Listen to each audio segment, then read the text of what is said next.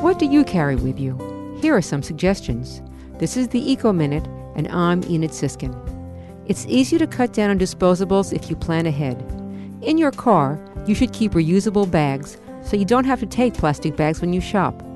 After you unload them, hang them on the front door to remind you to bring them back to the car.